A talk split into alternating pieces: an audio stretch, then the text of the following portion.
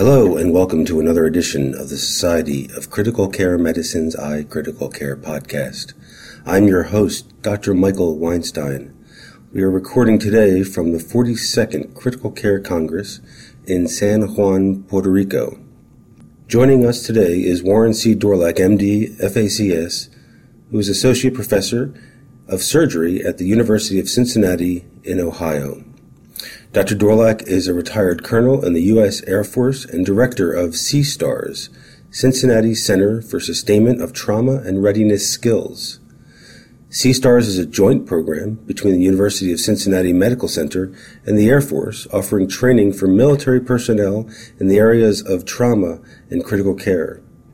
He is with us today to discuss his lecture, Joint Theater Trauma System Impact of Standardizing Practice During Wartime, which he presented during the Critical Care Congress.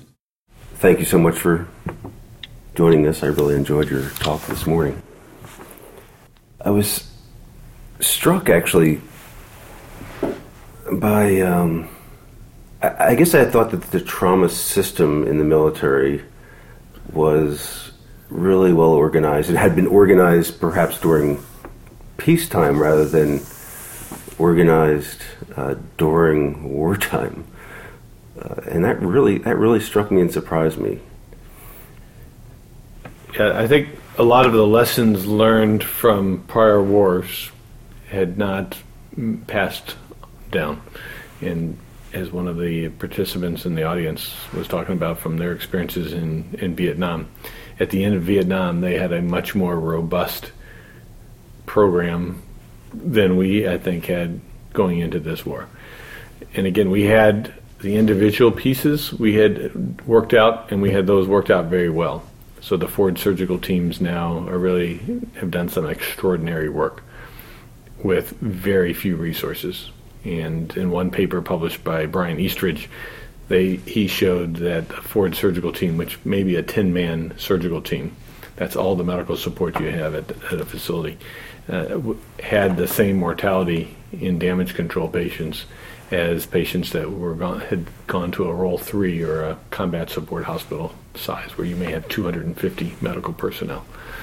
And so I think we had worked those smaller pieces out. We had worked out some of the aspects of, of critical care air transport.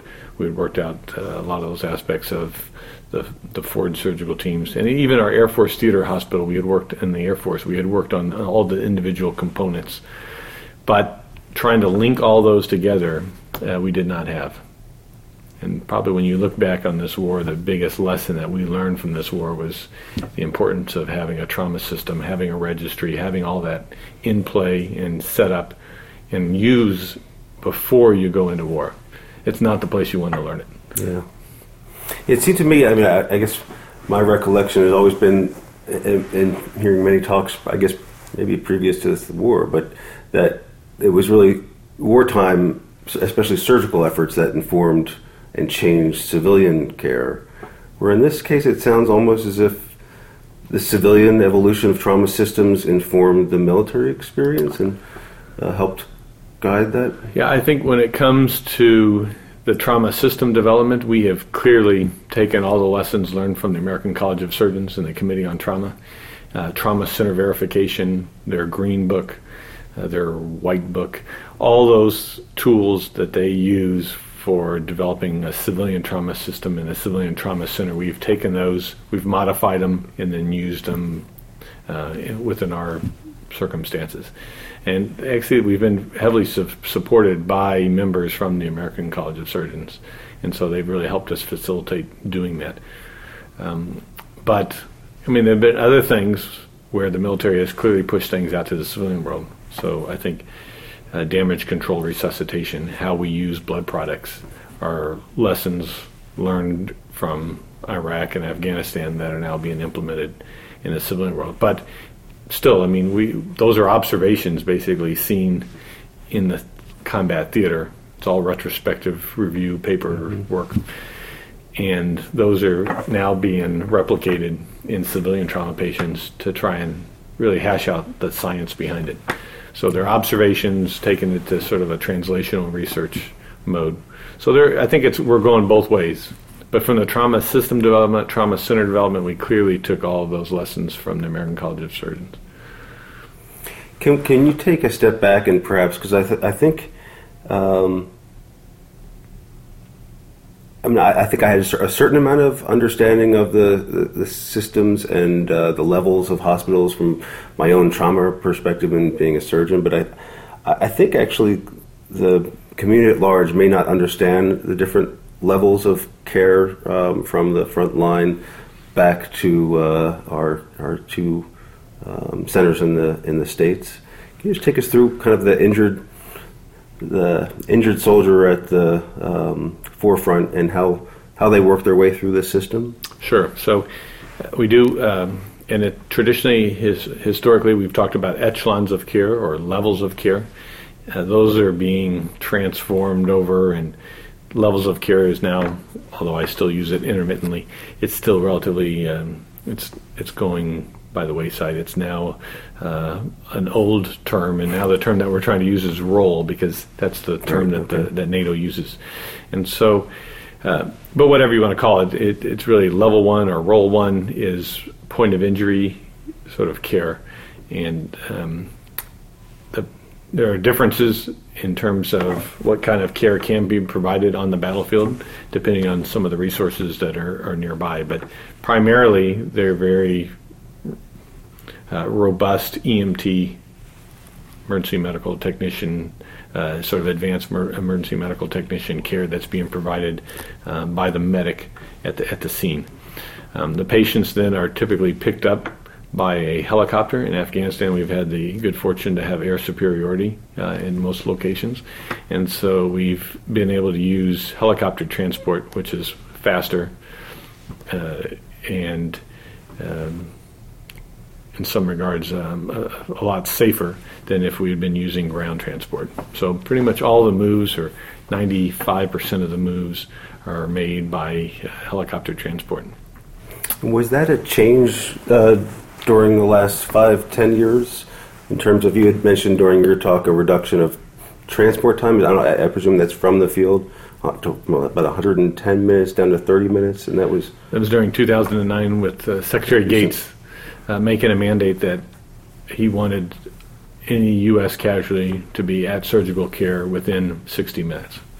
And so, uh, with that mandate, lots of things were put into play by the medevac community, by the the medics, uh, by the helicopter pilots, by the mechanics, by the people that task the helicopters. I mean, there were literally hundreds of changes that had to be made to make that happen, given the limited number of resources that we had, number limited number of surgical sites, limited number of helicopters, and so uh, a lot of creative thinking went into play. And over a few months period, they were able to drop that time down. a few months. To, yeah, in months, really, to a third of, of the time that it had been required before. And you but, mentioned that it was with some reluctance that that change was made. There, I would say that the reluctance comes because we don't have good data. People like to refer to this golden hour of trauma care and trying to get the patient to surgical care within one hour is the golden hour. And there was not a lot of good data to support that. I think with the changes that we've made and with the data and the robust registry that we have now, I think we're going to be able to go back and look at those transport times and be able to show whether there was truly a difference or not. Um, some people talk about a platinum 10 minutes, and it may be more, you know, closer to 10 minutes that if you're going to stop truncal hemorrhage, you've got to get the patient to that kind of care pretty quickly. Um, I think if you can survive 30 minutes, chances are you're likely going to be able to survive 60 minutes. Um, but anyway, that is uh, point of injury care and then en route care from from uh, from the field. Uh, we have really skipped over a lot of the typical classical role one or level one care uh, that's being provided like at a battalion aid station. Uh, we had a number of those in locations in Iraq that were uh, heavily used and very important for stabilizing uh, casualties. But uh, in Afghanistan, we've kind of gone away. I'd say more from the from the role one battalion aid station sort of care, and those patients really are being picked up from the field and taken directly to a forward surgical hospital. And that forward That would Surgical be a- Hospital That would be a role two? That'd be a role two. If it's a small team, it'd be a role two. And uh, our current forward, forward surgical teams are anywhere from uh, 10 man personnel to 24 man, and uh, women and men. And uh, a combat support hospital or an Air Force theater hospital, uh, an EMEDS, or there's lots of different names for it out there, but a role three is going to be a facility that may have as many as 200 to 250 personnel that are supporting them. And you can be picked up either and taken directly to a level three, or you may go to a level two. And uh, we do use bypass sort of criteria if we have a casualty that's severely injured that is not going to meet the resources of a level two. That they'll bypass a level two if it's not a big time difference, and take them to a, a level three or a role three. And that's again a lesson that I think we've brought from the civilian community knowing that you know you don't have to go step by step by step. You can bypass other facilities. So what, what type of injuries or um, levels of care would require to, that you would skip a level two center? In uh, the Or southern role two center, I Sure. yeah, in the southern Helmand province, uh, a good example would be uh, a casualty who has suffered a devastating landmine uh, sort of explosion where uh, the casualty has an open pelvic fracture, has lost bilateral lower extremities very high up, right at the groin. Um, that casualty, you know, is going to require on the order of maybe 100 different uh, units of blood products when you add the plasma, the packed red blood cells, the platelets, and all those up. And that kind of a resor that kind of a casualty can uh, quickly drain a level two facility. And so that would that would be one that, if it's a matter of minutes, I think we're going to elect the medics will elect to take that patient to a role three facility. Uh, head injured patients that clearly need neurosurgical care would also be another one that might bypass a level two to get onto a level three facility. I see. And then, how stable do you need to be to leave a level three center? And, and that varies depending on what the operational tempo is. So, uh, and you could probably imagine in a civilian disaster sort of setting, you're going to have different operational tempos that are going to dictate what you are able to do and what you what you can do. So, uh, in the military setting, if things are reasonably uh, stable and there's not a, a big surge of casualty uh, flow, we'll keep a patient, a casualty, um, until we think that they're safe enough to fly. And we've got, I don't want to say a checklist, but we do have a, a list of things that we try to go through. We don't want their oxygen requirement and their PEEP requirement to be so high that we don't have any room to maneuver once they, the patient gets airborne. Um, so uh, we try to pa- not move a patient that has ongoing blood requirement. Uh, about five to seven percent of our critical care transport moves will receive blood during the flight, but it's almost blood that was sort of scheduled to be given to them. Um, so they identified that the hemoglobin was low. They said, "All right, we'll give two units of blood in flight uh, as we're taking off. We don't need to delay the transport for that." But um, we do want the patient to be as stable as possible. There are other times, uh, for instance, before we had the ability to do dialysis in theater, which came about in 2009 by some work by uh, David Zonies, one of our, our uh, critical care surgeons at Landstuhl in Germany. Um, he was real instrumental in sort of pushing out dialysis uh, to the theater. But prior to that, when we didn't have dialysis, uh, if you had a patient that was going into renal failure, you had to move them because you didn't have a choice. And so if you and you had a relatively a small window to move them in. Uh, our burn patients, where they've got a severe inhalational injury, those patients we've identified as having a relatively short window to be moved in as well. And so we want to try and get those bad inhalational injuries all the way back to the burn unit in San Antonio within 72 hours of their injury, if possible. And so those will often be moved um, in the first 12 to to uh, 20 hours after burning. They'll be uh, on a plane headed to Germany. And that's because they get. You don't want to wait until they get sick. Yeah, they will, and we've learned this lesson sometimes the hard way. But uh, when we've had other injuries of that we've had to keep them for, uh, but their lung, if they have a severe acute lung injury, it will get progressively worse, and by 72 hours, they're very, very difficult to move. And so we want to try and have them back before that progresses. And they still tra- they do travel through Germany, or they? Yeah, they land in Germany. They'll sort of be restabilized, undergoing additional surgery if needed uh, in Germany. Uh, our, if it's a severe casualty, our burn team from San Antonio will fly over. They, they will leave San Antonio sometimes about the same time that the plane is leaving, let's say Afghanistan or Iraq, and uh, they would meet the plane essentially in Germany. The patient will undergo surgery, get stabilized overnight in Germany, and then the next morning they're flying back to San Antonio. Impressive. So then, uh, role four is. Role four is our first, we say definitive uh, care f- facility, but uh, that's the first uh, care that, that they receive outside of the theater. And our current role four for CENTCOM, for Central Command, is in Germany. And so essentially all patients coming out of that have come out of Iraq over the past 10 years, and all those patients, uh, or seven years, and all those patients coming out of Afghanistan for the last 10 years have all, uh, for the most part, filtered through Landstuhl in Germany.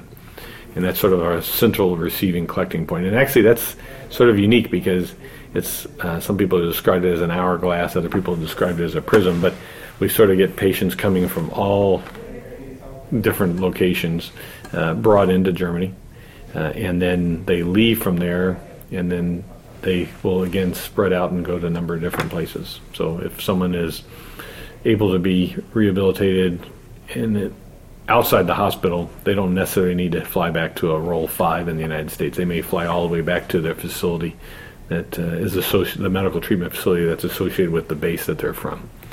Um, so the, the only real central collecting point where all these casualties have a single definite um, combined care is at Landstuhl. And you were um, a medical director at Landstuhl for a while? So I was the trauma medical director from 2004 to 2007.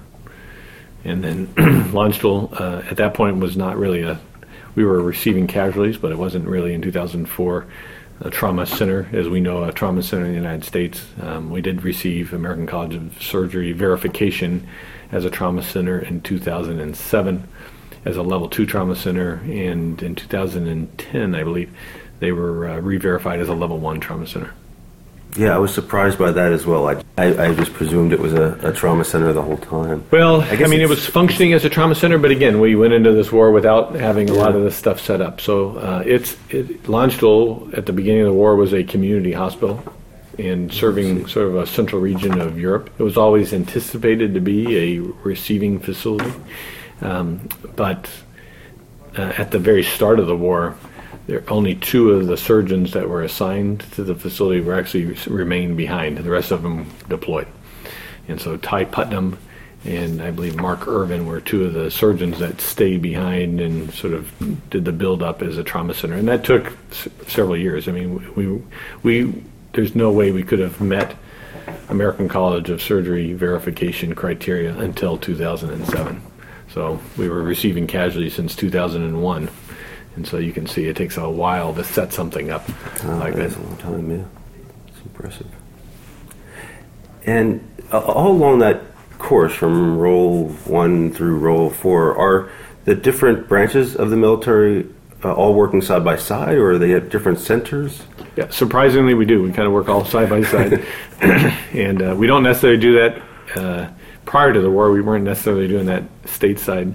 There were a few places where we were integrated um, but over the last 10 years, we've become com- completely integrated. So uh, typically, one service will take the lead at a different site, uh, but virtually every center has um, has some sort of a joint role. Uh, some of our forward surgical teams are staffed. Half of the staffing come from the Navy, half come from the Air Force. Uh, we have some forward surgical teams that are all Army yet they may have a few Air Force personnel assigned to them to help with the en route care part.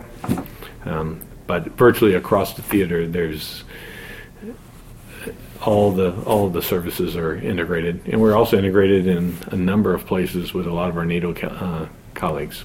Yeah. So we work uh, very closely with the British in their facility in Bastion, in the Helmand province, the Dutch, and uh, the Danish have worked very closely, and the Canadians uh, with uh, the Kandahar facility. as long as if you go to Kandahar, you can speak just about any language, and you'll find someone that that uh, is native to that country. In um, eastern part of Afghanistan, it's been more a U.S. role, so you find less NATO sort of function there, but um, still all three services are intermingled. I was wondering with that international component, and also, um, I think as you stated, and as I've heard repeatedly, the, the, especially the more forward units take care of a lot of civilians. And I was trying to figure out, um, do all patients take a common course, or so do do some of this, for instance, Iraqi or Afghanistan civilians come back through the system and to the, even to the states, and and if other um, nationalities were represented in some of your casualties, do they take a different course? And and, and who you, you the, it sounds like the military through this through this time, on, it sounds like under a fair amount of your direction, has created this large registry. And who's included in the registry? Is that all um, our military folks, or is that all patients taken care of? Yeah. So great questions. Um, for the the registry um, really was the sort of the brainchild of John Holcomb, who's now at the University of Texas, and uh, he is um, he and Don Jenkins and Brian Eastridge, a number of other guys, were really instrumental in sort of pushing that out. Um, I had really no no role in the in the initial setup of, of the trauma registry, but um, we do care for for all casualties. Uh, we care for prisoners of war. Uh, we care for civilians, uh, and we care for NATO troops, and all the in theater facilities, whether they're U.S. or NATO, they all basically do the same thing and how we um, how we care for those varies a little bit depending on what the operational tempo is. Um, if if uh, if space uh, allows, uh, we'll keep a patient, for instance, at the Air Force Theater Hospital in Bagram. We'll keep a, a civilian patient there as long as it takes to get them better, and uh, especially with the, with the children, we'll keep them because really there aren't that many other options of where to send them. If it's a Afghan uh, soldier. Uh, there are Afghan hospitals, Afghan military hospitals, and those uh, are staffed in primarily by the Afghans themselves, uh, although we have mentor teams in those hospitals with them uh, to help them uh, in the development of, of a trauma center and trauma system. And as far as the NATO troops go, uh, whoever is the first casualty or, or whoever is the first to to touch the patient, uh, the patient may stay uh, within their care, or they may get passed over um, to another to another uh, country. It just sort of depends on, on where they're from and, and, also what kind of injury they have. So the Canadians, the Spanish, the Germans, the British, uh, they all have their own capability for doing critical care transport out of out of Afghanistan, and so if they have one of those their casualties at their facility, they'll move them out out of the out of the country themselves.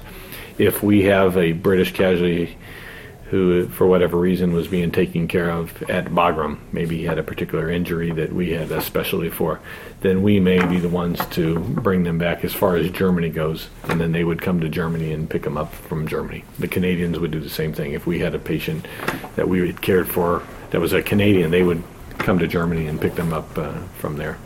Um, very few of the civilians or the Afghan uh, soldiers leave the country via the Department of Defense. And the only way that they would is uh, with a sort of a special exception, exemption uh, coming from the Secretary of Defense. Um, otherwise, they receive all their care within theater. And that's the same way it was in Iraq.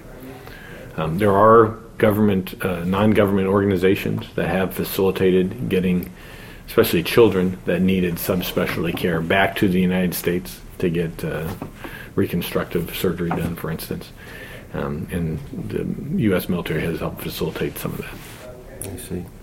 And the registry uh, does that include all patients touched, or just the uh, folks that come full fully through the system? So our DoD registry, all this uh, a number of the other countries also have registries as well. So the, the UK has a uh, has a very robust registry. Um, our registry is only trauma patients, and it's only uh, trauma patients that required at least overnight hospitalization. So if they uh, entered and uh, had a minor injury and then got treated and then got sent back to their unit, then uh, they're actually not captured by our registry. So it only takes really um, you have to be reasonably injured to get into the registry. I see. And then to run that registry, we've got uh, you know a, a dozen uh, trauma nurses that are deployed that are helping with the care of those patients, but also capturing all that data sort of prospectively as the care is, is gone, ongoing to capture all that data as accurately as possible.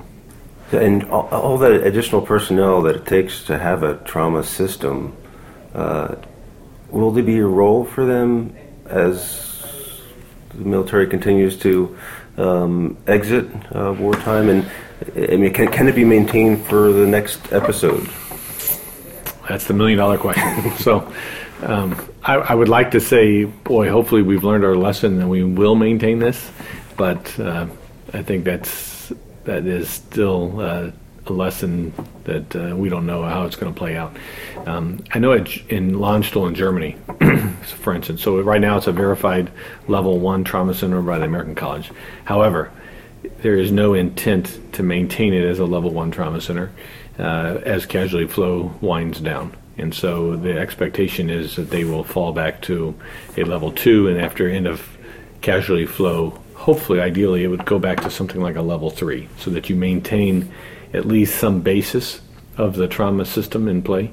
So you have the performance improvement process um, and all the personnel that know how to do that. You have the data collection system in place with people that know how to use it. And you know, you could take it from, let's say there's 20 personnel assigned to that trauma program at this point. That's just a guess number. Uh, let's say you know you could wind that down to maybe three or four personnel. So a much smaller number, but it would still maintain at least somewhat of a system in play so that if you did have to ramp up quickly, you wouldn't have to go through the long process that we had to learn during this war. Um, and then stateside, some of our facilities do receive civilian care, uh, civilian trauma patients, and so those places um, should already be maintaining. For instance, uh, the old Brooke Army Medical Center in San Antonio, which is now the San Antonio Military Medical Center. Uh, that has always been a level one trauma center. It'll continue to be a level one trauma center. And so some of those lessons uh, won't go away. As far as the, the people that are deployed, uh, most of them, this is not maybe necessarily the job that they do every day anyway. And so we may have a critical care nurse that uh, has done trauma. She's deployed as, or he is deployed as a as a trauma nurse coordinator at one of our facilities, uh, they'll go back to the regular job that they had before that. But now always having in the back of their mind, you know, this experience, um, and hopefully that will go on within the Department of Defense and will actually develop a specialty for trauma nursing, uh, which right now we don't have. So that alludes a little bit to you, you know, your your wife, I should mention, uh, if it talked just after you, she's a critical care pulmonologist. Correct. Uh, trained and has worked along. You've worked alongside each other, I guess, for a long time. It sounds like she she spoke about the critical care transport teams, um, and mentioned uh, the importance of folks when they're not doing their critical care transport teams to have uh, access to um, experience in critical care transports and trauma. Uh, and alluded to the program you have at Cincinnati, um, uh, in which uh, it, I guess it's an attempt to have not, not, civilians, but people who are involved in the military but are not active in active duty uh, to gain experience with trauma and critical care. Is that am I am I saying that right? Or yeah, that's sort of that, that's sort of right. Yeah, we've got um, in the Air Force we have three sites that are called the stars, and they're Center for Sustainment of Trauma and Readiness Skills. But uh, these three sites do pre-deployment training and uh, sort of the spin up of getting someone ready to go into theater. Uh, at our site in Cincinnati specifically, our tasking is for the critical care transport teams, as you mentioned. So we will take active duty, reserve, guard um, members who are going to deploy as critical care or medical transport team member. They'll come to Cincinnati. They'll spend two weeks with us uh, before they deploy, and during that two weeks, they sort of get a uh, kind of a quick review on trauma, and specifically on military trauma and what kind of injuries we're seeing today. So that changes. So every six months, our injury patterns have through the war have changed a little bit as the insurgents, as we change uh, our our protective equipment, uh, they'll change their their uh, bombing mechanisms, let's say. Um, and so we've had to sort of ad- adapt to that. And so we're constantly, all these training programs are constantly in a, having to adjust to the injury patterns that are going on. So the team members that come, they'll get a sort of refresher on that and sort of get an update on what the current injury processes are. And then they go over all the problems that previous critical air transport teams have experienced. And so the idea is to put them into a situation where they see everything that's gone wrong for other people before them, so that way when they experience that, or if they have to experience it uh, while they're deployed, they'll know how to handle that. So we use simulation for a lot of that, and we use some pretty advanced critical care simulation with multiple casualties, and uh, and that's fairly robust. Some of these teams have never been up in the air before, so this is also their first opportunity to fly on a Air Force aircraft. They may have been up in the air on a civilian aircraft, but they've never been up in the air on a military aircraft. So, about 10% of our class that may be their first time to be on a military aircraft. So, uh, we have identified people that just have horrific motion sickness. And despite all efforts, you know, it was very clear that uh, being a, a, member of a critical air transport team was not something that they were going to be able to be uh, able to function particularly well at. And so we've had those people get pulled off. So, uh, you know, you learn all sorts of different things, but it's really uh, the goal of the of the program is to update them on on the current currency it's also for us to have an opportunity to see them and make sure that uh, they can handle. Not everybody can handle uh, taking care of a patient at 30,000 feet, not having anyone that they can call, and uh, having to lead a team that they maybe have never worked with before. And so um, we want to identify those issues before they get deployed. Um, that program is um, it's it's at a civilian institution, so we're at the University of Cincinnati, but uh, it's almost entirely run by the military. So the military has embedded people within the facility to run that. We do have a number of our civilian uh, faculty who augment those teams and uh, assist with things, uh, especially with research and, and some of the lectures. Great. It's been it's really interesting. It's uh, I feel like we could one question leads to another. I feel like we could talk forever. I was hoping perhaps we, you could close by um, telling us what this experience has um, taught about both preparation for wartime medicine, uh, as well as preparation in the civilian world and, and uh, standardization and system creation. I, I think from a standardization um, point, I think that we have clearly learned that, especially with when you're dealing with so many different variables, and you have people coming from every type of background, not only within the surgery, but you know every specialty out there uh, in the military. You know they're all pulled in to help, and so having some standardization, having some clinical practice guidelines um, that we can draw on for these, some of these unusual injury thing, injury patterns, or or the, just the way that we do things. I mean, we don't use whole blood in the United States, but we have to be able to use it in theater for a number of reasons. And so, uh, making sure that we have a standardized way that we can do that, I think, is one thing that we've learned is super important.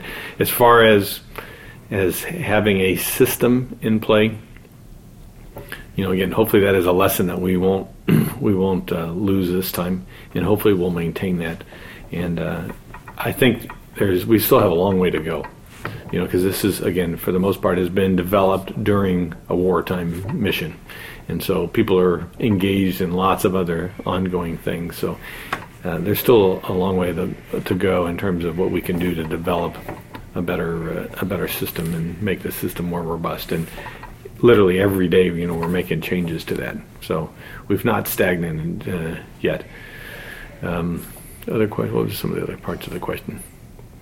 How, how can we bring those out in the civilian world, or?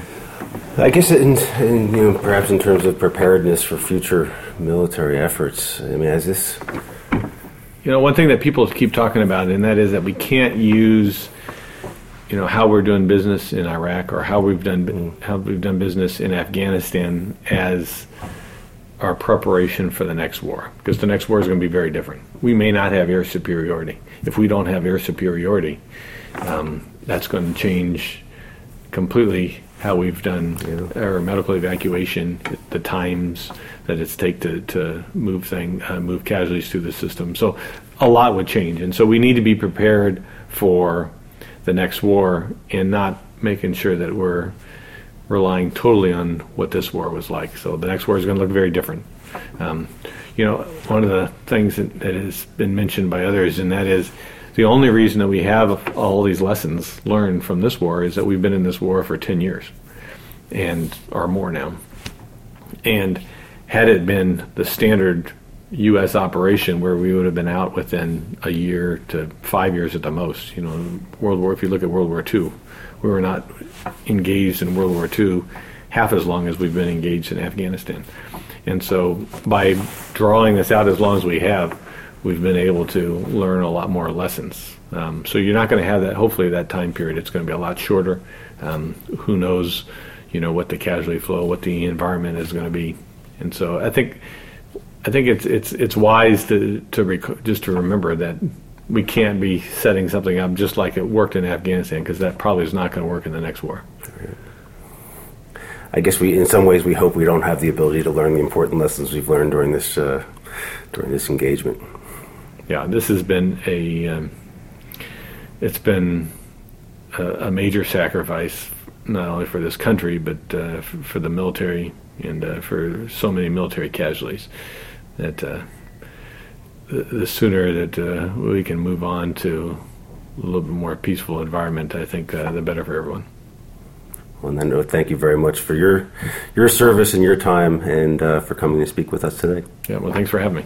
SCCM's internationally renowned Fundamental Critical Care Support, FCCS, course has been updated and enhanced to reflect the latest research and the most effective training approaches in critical care. The fifth edition curriculum emphasizes case based education with scenarios that mirror clinical reality. Ensure that every member of your staff who comes in contact with critically ill patients has the confidence and skills to treat those patients effectively. Bring SCCM's staff training courses on initial critical care and disaster management to your institution. Ask to speak to the SCCM Hospital Relations Manager for details about the FCCS or FCCS online courses, Pediatric Fundamental Critical Care Support, or Fundamental Disaster Management courses. Michael S. Weinstein, MD, FACS, FCCP, serves as an associate editor for the iCritical Care podcasts. Dr. Weinstein is associate professor of surgery at Jefferson Medical College in Philadelphia, Pennsylvania. He is director of the surgical ICU and executive medical co-director of the Thomas Jefferson University Hospital Programs for Critical Care. His clinical and academic interests relate to palliative care integration in the intensive care unit medical ethics, diaphragmatic pacing, and spinal cord injury. The iCritical Care podcast is copyrighted material and all rights are reserved. Statements of fact and opinion expressed in this podcast are those of authors and participants and do not imply an opinion on the part of the Society of Critical Care Medicine or its officers or members.